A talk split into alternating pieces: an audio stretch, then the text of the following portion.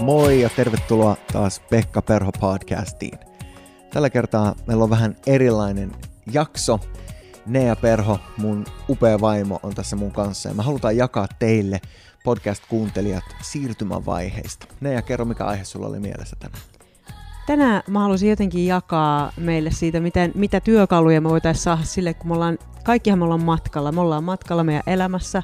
Me mennään pisteestä A pisteeseen B, jotkut meistä on menossa pisteestä C pisteeseen D, ja kaikki me ollaan kuitenkin matkalla, ja jotenkin on sellainen olo, että Jumala haluaa antaa meille sellaisia työkaluja, miten me voidaan kestää läpi niiden prosessien, kuinka me voidaan löytää rauhaa läpi semmoisen siirtymävaiheiden, kun me ei oikeasti tiedetä vielä, mitä siellä toisella puolella on.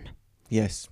Ja niin kuin aina, nämä meidän keskustelut tässä podcastissa on kristilliseltä pohjalta. Me uskotaan Jeesukseen, me halutaan palvella Jumalaa, mutta nämä periaatteet toimii ihan kaikille. Eli nämä periaatteet, mitä me tullaan tänään jakaan, on sellaisia, että riippumatta mikä siirtymävaihe sulla on sun elämässä, niin nämä voi tuoda tukea siihen päätökseen, mitä sä oot tekemässä, ja niihin tilanteihin, mitä siihen päätökseen voi liittyä.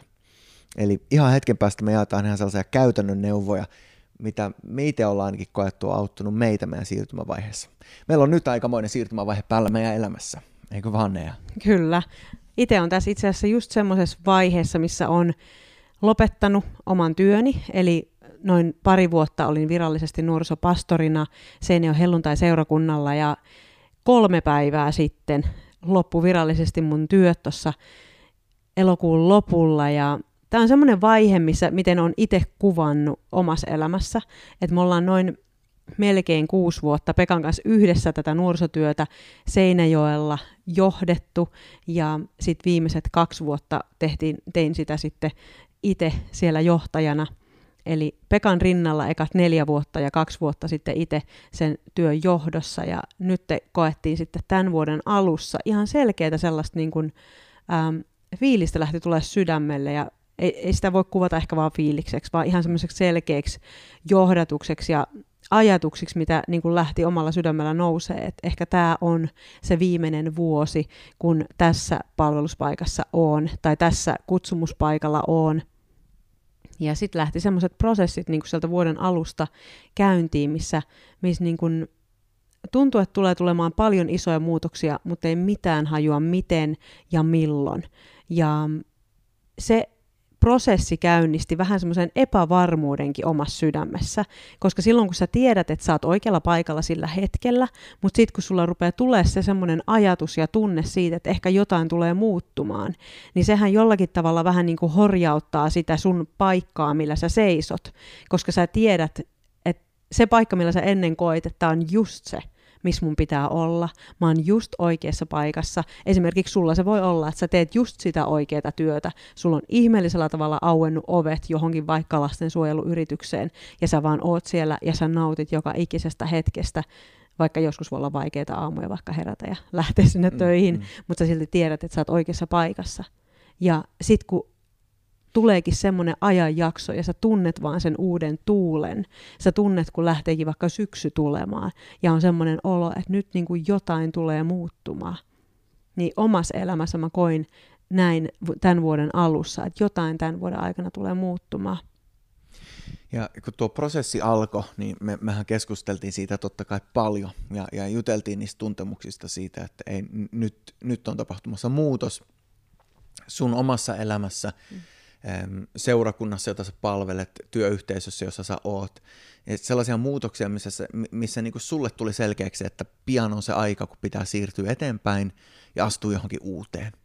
Ja kuitenkaan se uusi ei ole siinä mielessä ollut selkeää, että, että niin kuin mihin sä astut. Sulla Kyllä. on ollut vaan varmuus siitä, että nyt on siirtymäkausi meneillään joskus voi olla sille, että avautuu ovi uuteen, työpaikka tai voi olla vaikka joukkue, missä pelaa tai, tai mikä tahansa juttu se on, missä meillä on niitä siirtymävaiheita, niin joskus se aukeaa sillä, että au, avautuu jotain selkeästi uutta. Ja on helppo jättää se vanha, koska mä tiedän just mihin mä oon menossa. Mutta sitten toisinaan on sellaisia siirtymävaiheita, missä on se tunne siitä, että tämä, missä mä nyt oon, ei ole enää hyväksi mulle olla tässä, eikä hyväksi sille yhteisölle välttämättä. Et mä en ole välttämättä enää se paras henkilö johtamaan tätä sille seuraavalle tasolle, mikä pitää tulla, tai nyt on niin isoja muutoksia tulossa, että nytten on parempi, että mä siirryn nyt sivuun niin, että ne muutokset voi tulla. Voi olla monta eri syytä siihen, että se siirtymävaihe alkaa ilman, että välttämättä se uusi on vielä selkeä. Niin ton, ton siirtymävaiheen keskellä, missä sä oot ollut, niin tämä toinen vaihtoehto on ehkä se lähempänä. Eli ei ole vielä selkeää se, että Kyllä. mikä on tuleva, mutta on selkeää se, että pitää jättää se nykyinen. Just näin. Ja toihan on monesti nimenomaan se vaikein. Ja tämä on ollut se niinku prosessi, missä itse on ollut, että sä tiedät, että nyt yksi aikakausi päättyy, mutta sä et tiedä yhtään, mihin se seuraavaksi tuut astumaan. Vaihtoehtoja olisi paljon. Mähän voisin vaikka mennä takaisin lastensuojeluun tekemään niitä töitä, mitä tein ennen tätä työtä, mutta omassa sydämessä on kokenut vaan sen, että on aika odottaa ja on aika luottaa. Ja tämähän on tietenkin isoja päätöksiä vaikka taloudellisesti ajateltuna, ja kuitenkin siinä on valtava siunaus, kun uskaltaa astua sille seuraavalle askeleelle, tai niin kuin mä oon kuvannut monesti sullekin, rakas mieheni, että on, on, on semmoinen niin kuin kelluva kivi, ja mä näen, että mun pitää hypätä tälle seuraavalle askeleelle. Se on uskon askel, se on uskon hyppy, mikä tulee tehdä, koska mä tiedän, että tämä aikakausi tässä on päättymässä ja on jotain paljon parempaa vielä tiedossa tälle yhteisölle, missä on itse ollut ennen ja myöskin omalle itselle. Ja sitten tavallaan kun ottaa sen hypyn, niin siinä, siinä tulee luottaa aika kovasti siihen, siihen johdatukseen, mitä siellä sisimmässä tuntee. Mutta sehän alkaa, aloittaakin aikamoisen myllerryksen omassa sisimmässä, kun tajuaa, että nyt on aika hyvästellä jotain sellaista, mikä on ollut tähän asti se oikea, ja nyt on aika hypätä. Ja kun sä teet sen hypyn, niin se voi jopa tuntua vähän jännittävältäkin, vähän niin kuin joku bensihyppy, sä et tiedä, niin kuin, että katkeeko tämän naru vai kestääkö se, ja sitten kun sä näet, että se kestää, niin itse koen tällä hetkellä, että vähän niin kuin olisi sen bensihypyn tehnyt, ja siellä on nyt se vaihe, kun niin kuin, mä en bensihyppy ole ikinä tehnyt, enkä tule tekemään, mutta Pekka sen on tehnyt. Suosittelen, se on ihan mahtava Mut se on se vaihe, missä sä, hyp, sä niin kuin tavallaan oot hypyn tehnyt, mutta se, se naru niin kuin joustaa silleen, että nyt sä niin kuin heilut siellä vähän silleen, että jee, tämä on varmaan tosi kivaa ja vähän pelottaa.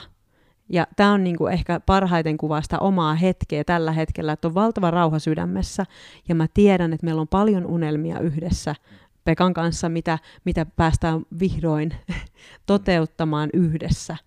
Kyllä.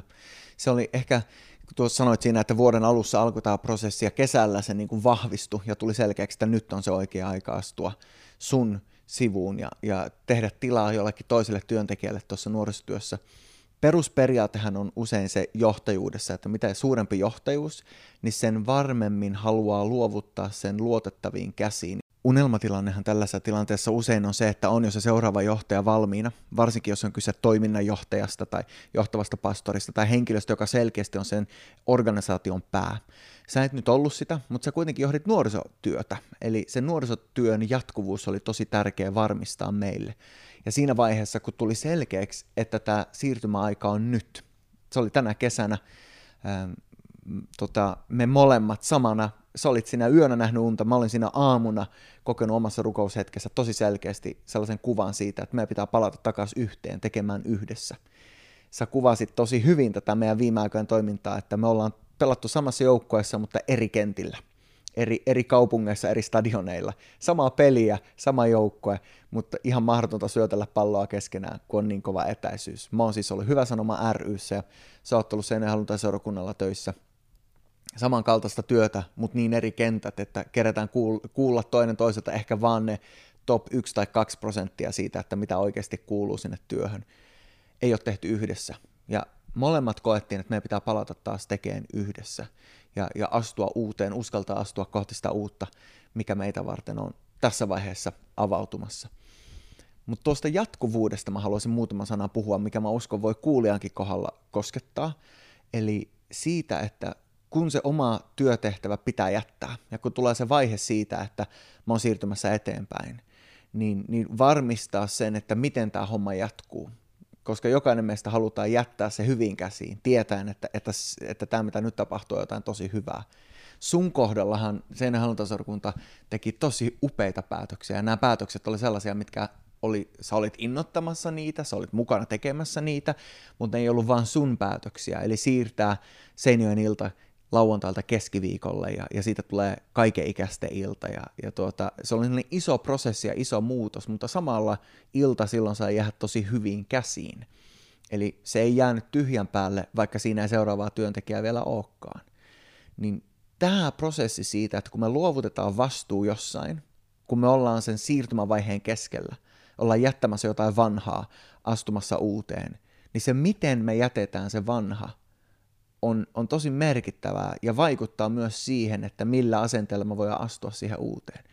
Niin, niin mitä sä haluaisit sanoa sen kaltaiselle ihmiselle, jotka käy nyt läpi tota siirtymävaihetta ja, ja niillä on jotain vanhaa, mitä ne on jättämässä taakse ja ne on astumassa uuteen? Mitkä on sellaisia tärkeitä pointteja huomioida? Kyllä kaikista tärkeintä on elämässä se, että sä oot uskollinen. Mm. Et, et niin kuin jos sä päätät sen edellisen siirtymävaiheen, edellisen kauden ollessas uskollinen sille, mit, mit, millä sä sen aloitit ja millä sä sen lopetit, niin sillä samalla uskollisuudella sä astut myöskin siihen uuteen kauteen. Et sehän on niin kuin pahita, mitä me ehkä voitaisiin tehdä, on se, että me otetaan semmoinen itsekäs asenne, mm. esimerkiksi siinä, että mä oon nyt tehnyt mun työni ja mulla on oikeus tästä nyt tehdä sitten just sitä, mitä mä haluan, niin siinä tavallaan me myöskin ryövätään, ehkä jotakin ryövätään, kun ryöstetään jotain omasta elämästä, semmoista siunausta, että kun me uskollisesti katsotaan Jumalaan, kun me uskollisesti katsotaan niihin tehtäviin, mitä meille on uskottu, ja uskollisesti astutaan myöskin niihin uusiin, niin mä uskon, että siinä on valtava siunaus meidän omaa elämää ja niiden elämään, ketkä jää sinne, sinne, sinne missä sä ennen olit. Et uskollisuus kaikessa siinä, mitä me tehdään, uskollisuus menneisyyteen, uskollisuus siihen, mitä edessä on, mm-hmm. niin on mun mielestä ihan kaiken A ja O, jotta se kaikki saa kokea semmoisen valtavan siunauksen. Kyllä. Tämä on niin kuin avainajatus, mikä mulla on mielessä tähän siirtymävaiheisiin. Joku on sanonut se joskus englanninkielenä suur, suurin piirtein näin, että how you leave the old will be how you step into the new. Tai the way you leave the old will be the same way that you step into the new. Eli mm. se asenne, millä me jätetään se nykyinen tehtävä, kantautuu meidän mukana siihen uuteen tehtävään. Kyllä, se itse asiassa on määrittämässä ihan täysin sitä, mihin sä oot seuraavaksi astumassa. Et monesti me voidaan ajatella, että nyt mä jätän ton ihan surkeen työn. Tämä ei ollut mun, mun skenaario, mm-hmm. vaan mulla oli mahtava kokemus Joo. olla nuorisopastorina. Mutta monesti, jos meillä on vaikka vaikeuksia, niin me voidaan olla sillä tavalla, että me halutaan karistaa ne loputkin hiekat pois itsestä. Mm. Mutta silloin me saadaan helposti olla kantamassa esimerkiksi ihan pientä katkeruutta sinne uuteen skenaarioon, mihin me ollaan menossa – ja sehän ei tuota hyvää hedelmää. Et jotenkin mu- mä uskon, että kaikessa, mitä me tehdään, meidän tulisi tehdä se, niin kuin me tehtäisiin se Jumalalle. Ja toisin sanoen, kaikessa, mitä me tehdään, niin me voidaan tehdä se niin kuin puhtaalla sydämellä, koska me halutaan itse liikkua ja kulkea siunauksista siunauksiin, Jumalan, Jumalan hyvyydestä hyvyyteen. Ja jos Jumalan asiat ei ole sulle tuttuja, niin sä kuitenkin haluat kulkea menestyksestä menestykseen. Sä haluat olla kulkemassa semmoista tietä, missä, missä sä näet, että sä saat hyvin mielin olla siirtymässä uuteen ja sä saat kantaa sen hyvän mielen, vaikka sua kohti olisi saatettu tehdä jotain väärin, tai sä olisit saattanut kokea epäoikeudenmukaisuutta, niin siltikään sä, sä et mene sen katkeruuden kanssa uuteen, vaan sä saat sanoa, että mahtavaa, tämä aikakausi on ohi, nyt mä saan siirtyä eteenpäin. Kyllä. Me ei voida vaikuttaa siihen, miten muut tuntee ja mitä muut kantaa omassa mielessä ja sydämessä, mutta me voidaan vaikuttaa siihen, mitä me kannetaan ja millä asenteella me liikutaan eteenpäin.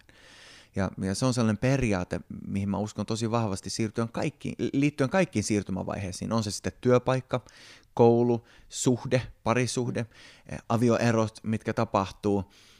Mä oon pastorina eh, monen henkilön kanssa jutellut muistan, muistan useita sellaisia tapauksia, missä henkilö sanoo, että kaikki ihmiset, ketkä mä tapaan, se aina päättyy se meidän suhde ihan samalla tavalla. Ja ne kaikki ihmiset on ollut sellaisia, sellaisia, sellaisia. Mä kysyin siinä vaiheessa niin, että jos sulla oikeasti kaikki suhteet päättyy aina samalla tavalla, niin ootko koskaan miettinyt sitä, että se ei välttämättä ole se sun valitsema puoliso tai partneri, jossa se ongelma on, vaan se ongelma voikin olla sussa. Että jos kaikki suhteet aina päättyy samoihin asioihin, samoihin ongelmiin, niin mikä on se yhteinen tekijä ollut kaikissa niissä suhteissa? Sinä. Ja pitäisikö meidän katsoa välillä myös meidän omaa elämää ja sitä, että okei, okay, millä asenteella mä jätän vaikka tämän seurustelusuhteen, tai millä asenteella mä jätän tämän työpaikan. Koska jos se on, asenne on mun sydämessä, niin se on siellä vieläkin, kun mä menen siihen seuraavaan suhteeseen. Ja mä voin löytää ne ihan samat ongelmat siellä edessäpäin. Ja sellainen ihminen, joka aina syyttää muita niistä ongelmista, kohtaa ne ongelmat aina uudelleen ja uudelleen. Vasta siinä vaiheessa, kun me uskalletaan katsoa peiliin ja sanoa, että hei, ehkä jotain mun elämässä pitää muuttua, niin silloin me voidaan oppia tekemään nämä siirtymävaiheet sellaisella tavalla, joka voi itse asiassa olla positiivinen ja, ja, ja synnyttää uskoa ja luottamusta ja kaikkea hyvää, vaikkakin se voi olla kipeä mm. prosessi. Ja siinä tässä nimenomaan taas tulee se sama kysymys, että ollaanko me uskollisia sen tehtävänkaan, mitä meille on uskottu. Ja joskus nimenomaan ehkä se, se sisältää myöskin niitä vaikeita päätöksiä, se sisältää vaikeita tunteita, mm-hmm. tosi vaikeita tunteita, esimerkiksi luopua jostain, mitä olet ennen uskollisesti kantanut, ja millä, mitä tunteita se luopuminen sussa herättää, että onko sulla sitten, nouseeko siitä pelkoa, nouseeko siitä jotain semmoista, vaikka että tämä on oikeutettu tähän, koska mä oon niin paljon tähän vaikka ammentanut mun omasta elämästä, mutta tavallaan siinäkin, kun uskaltaa luottaa siihen, että mä kannan mun vastuuta uskollisesti ennen kaikkea Jumalan edessä, hmm. ja uusi siirtymävaihe, uusi aikakausi tarkoittaa uusia kuvioita, uusia skenaarioita, ja se kaikki vanha tavallaan saa jäädä sinne, mutta mä saan olla kuitenkin astumassa silleen luottavaisin mielin siihen uuteen. Nyt jos me listattaisiin tässä sellaisia tärkeitä pointteja, mitä, mistä me ollaan nyt keskusteltu, niin tämä uskollisuus ykkösenä, että me ollaan uskollisia niin sille, mitä me ollaan jättämässä, kuin sille johdotukselle tai, tai uudelle, mihin me ollaan astumassa. Toisena on se, että mi, mihin, mit, mitä mun sydämeen kuuluu ja millä asenteella mä oon tekemässä tämän siirtymävaiheen. Se asenne kantautuu mukana myös siihen uuteen. Kolmantena osa-alueena mä haluaisin ehkä nostaa rohkeuden. Sä puhuit äsken luottamisesta. E, kun me astutaan uuteen, se vaatii rohkeutta. Vaatii rohkeutta uskaltaa jättää jotain vanhaa. Esimerkiksi jos puhutaan parisuhteesta, jos siellä on sellaisia isoja ongelmia, jotka toistuu jatkuvasti, eh, vaikka pahoinpitelyä, niin voi silti olla niin, että ei uskalla jättää sitä parisuhdetta, koska on pelkoa siitä, että no mitä tai jälkeen. Tai vaikka työpaikalla, jossa kokee, että tämä ei yhtään ole se mun juttu, mutta puuttuu se rohkeus irtaantua siitä ja astua siihen uuteen tämä voi liittyä tosi monen siirtymän vaiheeseen elämässä, vaikka ihan vaikka joukkojen vaihtamiseen, jos pelaa futista, tai, tai mikä tahansa siirtymävaihe, se vaatii myös rohkeutta. Miten sä oot kokenut tuo omassa elämässä, tai mitä ajatuksia rohkeus siirtymän vaiheessa herättää? No yksi isoin, yksi isoimpia esteitä, mikä meitä estää olemasta rohkeita, on ihmispelko. Mm. Et me mietitään sitä, että mitä kaikki muut ajattelee tästä mun päätöksestä. Miltä tämä näyttää kaikille muille? Mitä jos mä nyt hyppään, niin onkohan joku pettynyt muhun, tai tuotanko mä pettymystä jollekin yhteisölle, jos mä päätän nyt tehdä näin, tai miettiiköhän porukka nyt, että mä olin vaan itsekkäistä motiiveista tekemässä näitä päätöksiä. Et ihmispelko on yksi isoimpia asioita, mikä meitä estää olemasta rohkeita. Ja tämä on jotain semmoista, mitä Suomessa mä oon huomannut sen, että kun me melkein kymmenen vuotta Kanadassa asuttiin, niin siellä oli ehkä semmoinen vähän chillimpi meininki niin kuin tähän liittyen, että meille sanottiin ensimmäiset kaksi vuotta, Pekkakin varmaan muistat sen, että just relax. Mm-hmm. Et niin kun meillä suomalaisilla on tosi korkea työmoraali, meillä on tosi korkea se suorittamisen kyky, että me, me tykätään tehdä asioita tosi hyvin, me tykätään jatkaa aina tekemään ihan loppuun asti uskollisesti, että kukaan ei ole meihin pettynyt, tai että kukaan ei pääse sanomaan, että kylläpä se teki huonosti nyt tuossa. Niin tämmöinenhän niin mentaliteetti aiheuttaa meille sit sitä semmoista valtavaa taakkaa suorittaa niitä tehtäviä, vaikka me koettaisikin, että tämä ei anna enää yhtään mitään mulle, tämä ei anna kellekään enää mitään, mutta suoritetaan nyt silti. Ja sitten tämä ihmispelko, missä me koetaan helposti nimenomaan, että mä en halua tuottaa sitä pettymystä. Tai mitä hän ne ajattelee, jos mä nyt teenkin tämmöisen tempun, että mä jään välivuodelle esimerkiksi. Mm. mm. Että nämä on niinku semmoisia pelkoja, mitkä on estää sitä rohkeutta nousemasta tämä, rohkeus on sellainen teema, mikä niin kuin, jos me katsotaan raamattuakin ja katsotaan historiaa eri henkilöitä, niin kaikki ihmiset, jotka teki jotain merkittävää, niin se vaati aina ennen sitä tekoa itsensä ylittämisen, rohkeun, rohkean päätöksen ja myös ton ihmispelon voittamisen. Gideon on yksi esimerkki raamatusta, että, että kun Jumala kutsuu ja sanoo, että sä oot urhea sotamies ja, ja johtaja, niin sanoo, että en todellakaan ole. Ja, ja siinä vaiheessa se ei itse asiassa ollut, se, se oli tosi pelkuri aluksi. Mutta sitten se löysi itsestään rohkeuden, ja se rupesi tekemään niitä urotekoja tekoja ensi yöllä, kukaan ei nähnyt, sen takia, että se pelkäsi, että mitä ne muut ajattelee. Ja, ja kun se pikkuhiljaa sai niitä voittoja, niin sitten se uskalsi tehdä enemmän, ja loppupäästä se vo- johti koko kansan ihan huikeisiin voittoihin. Ja, ja tietyssä mielessä mä ajattelen, että se rohkeus joskus kasvaa, ja joskus sen pitää saada kasvaa yöllä, silloin kun kukaan ei näe, sellaisissa päätöksissä, mitä me tehdään ilman, että meidän tarvii niin kuin tehdä se koko kansan edessä tai, mm. tai niiden ihmisten edessä, jotka on meille niitä kaikkein tärkeimpiä, tai, tai ketä me halutaan niin kuin miellyttää. Ehkä, ehkä tuota sanaa jokainen suomalainen sanoo, että minä en miellytä ketään, mutta loppupäästä tos, totuus on, että me halutaan, että ihmiset jollain tasolla ainakin hyväksyy meidät. Ja silloin kun ne päätökset, mitkä me tehdään, on sellaisia, mitkä tuo pelon meille siitä, että entä jos mua ei hyväksytäkään, kun mä tämän päätöksen teen, tai entä jos mä eh, tuota jollekin pahan mielen tämän keskellä, niin sen keskellä tarvii löytää se rohkeus uskaltaa toimia. Ja se rohkeus versus tämä sydämen asenne on tosi tarkka niin kuin tasapaino. Että joskus mä voin valita rohkean asenteen sillä, että minä en välitä muista ja minä vaan menen ja nyt tapahtuu se, mitä mä haluan. Ja, ja silloin voi tulla tosi rumaakin jälkeä. Että miten tehdä se rohkea teko ja edelleen kunnioittaa ihmisiä ja rakastaa niitä, jotka ympärillä on. Että miten löytää se tasapaino näiden välissä, niin siihen mä uskon, että joskus tällaiset niin kuin yölliset voitot, eli, eli sellaiset jutut, mitä me tehdään ilman, että se välttämättä vaikuttaa heti kaikkeen, missä me ollaan mukana – voi antaa meille rohkeutta ja, ja, ja niin kuin, kun me saadaan niitä pieniä voittoja, niin me uskalletaan saada niitä suurempiakin. Ja sen halusin lisää, että nöyrä sydän vie aika pitkälle. Et silloin kun sulla on nöyryys sydämessä, että sä, sä tiedät, kuka sä oot, sä tunnet sun oman arvon, sä tiedät sen, että, että sä oot arvokas, sä oot rakastettu, sulla, sulla on merkitys ja sulla on tarkoitus niin silloin myöskin meillä on ihan erilainen lähtökohta lähteä tekemään niitä päätöksiä. Sen ei tarvitse silloin lähteä siitä ylpeydestä käsin tai, tai sitten semmoisesta suojelevasta pelosta käsin, että nyt mä teen, mitä mä oon aina halunnut tehdä, koska kukaan ei ole uskonut muhun esimerkiksi. Mm, mm.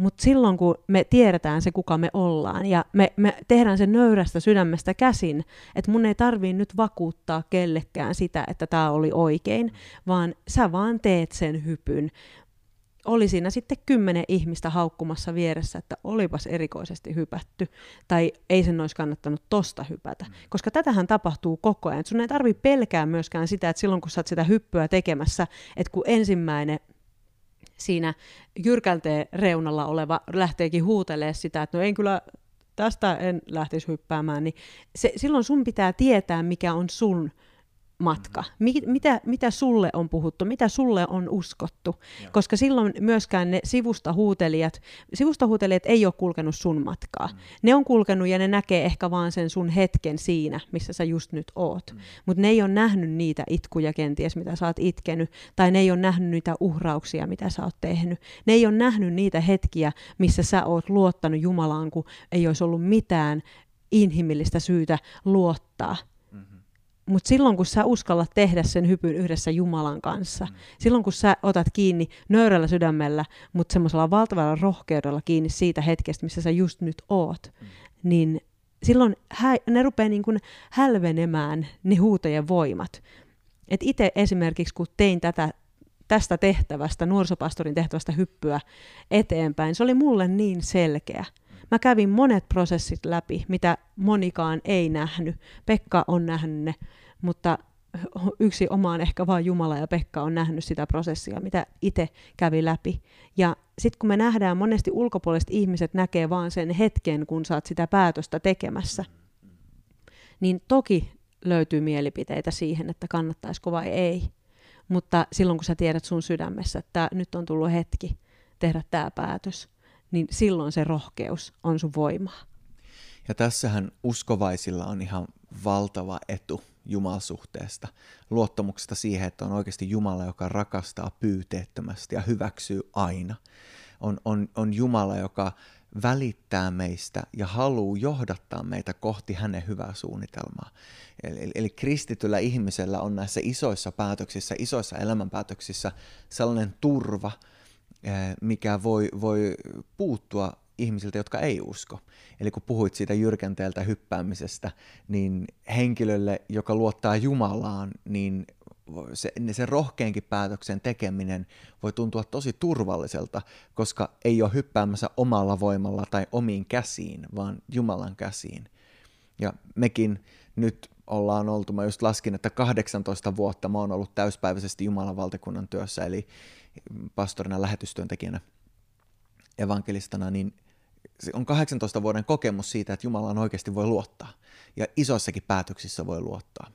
Ja me ollaan oltu neljä vuotta täysin ilman palkkaa, täysin vapaaehtoisena, luotettiin koko meidän talous Jumalan käsiin, Jumala piti huolen, saatiin aina maksettua vuokra-ajallaan, kaikki lähetysmatkatkin piti maksaa itse, kaikki lennot, kaikki ruuat, kaikki kulut, aina tuli se raha tosi usein ihmeelliselläkin tavalla, mutta Jumala piti huolen. Silloin me opittiin se, että meidän talous ei ole meidän omissa käsissä, kun me luotetaan Jumalaan, vaan Jumalan käsissä. Ja vaikka sen jälkeen on ollut 14 vuotta, missä on saanut palkkaa siitä hengellistä työstä, niin kuitenkaan ei ole sen palkan varassa, vaan edelleen Jumalan varassa. Ja ne päätökset, jota tekee, tekee siitä lähtökohdasta, että mitä Jumala sä puhut meille, mitä Jumala sä mm. haluat meille. Ja, ja tuota, siinä, siinä päätöksentekoprosessissa totta kai kuunnella ihmisiä, joilla on viisautta, joilla on kokemusta ja tehdä ne päätökset rukoillen, ei vaan jonkun yhden kokemuksen perusteella, minkä näkee jossain unessa tai kokee jossain rukoushetkessä, vaan, vaan pitkän linjan päätös ja, ja monella tavalla tutkittu päätös, niin silloin se rohkeus on ihan toisenlaista. Hmm. Yksi sellainen ajatus, mikä pyörii tuossa mielessä on se, että kukaan meistä ei vailla täällä yksin kukaan meistä ei vailla täällä maan päällä yksin ja se on semmoinen viisaus ja totuus, kun me siitä pidetään kiinni, että missä vaiheessa vaan me siinä meidän matkalla ollaan, meidän elämän matkalla, kun me saadaan tiedostaa meidän omassa sydämessä se, että kukaan meistä ei vailla täällä yksin, niin se tuo ihan valtavan turvan ja semmoisen luottamuksen myöskin siihen, että mitä vaan tulevaisuus pitää sisällään, niin mun ei tarvi kulkea sinne yksin, kun meillä on Jumala meidän kanssa, kun meillä on ystäviä meidän vierellä, kun meillä on perhe, kun meillä on se puoliso tai, tai kun meillä on ihan vaan se tietoisuus siitä, että mä en ole täällä yksin, niin siinä on valtava voima mennä eteenpäin ja tehdä niitä rohkeita päätöksiä. Ja joskus rohkein päätös on nimenomaan pysähtyä. Mm tai olla tekemättä sitä hyppyä. Että tämäkin Kyllä. on sitten taas toinen podcastin aihe varmaan sitten. Joo. Kyllä, että mi- mistä tietää milloin pitää jatkaa, vaikka onkin kova vastustus. Se vastustus ei saa olla syy sille, että mä siirryn eteenpäin, vaan siinä täytyy olla syvemmät syyt. Usein on myrskyä, minkä läpi Jumala voi meidät viedä. Ja joskus rohkeus on jäädä siihen myrskyn keskelle ja luottaa Jumalaa siinä. Jumala kykenee johtaa meidät sen läpi. He oli upea jutella näistä asioista tänään ja toivon mukaan kuulijana sä sait näistä paljon irti. Siellä oli varmasti joku helmi, joka voi puhutella joko siihen siirtymävaiheeseen, missä sä nyt oot, tai johonkin tulevaisuuden hetkeen, kun mietit, että mitä pitää tehdä. Kiitos vielä Nea. Kiitos.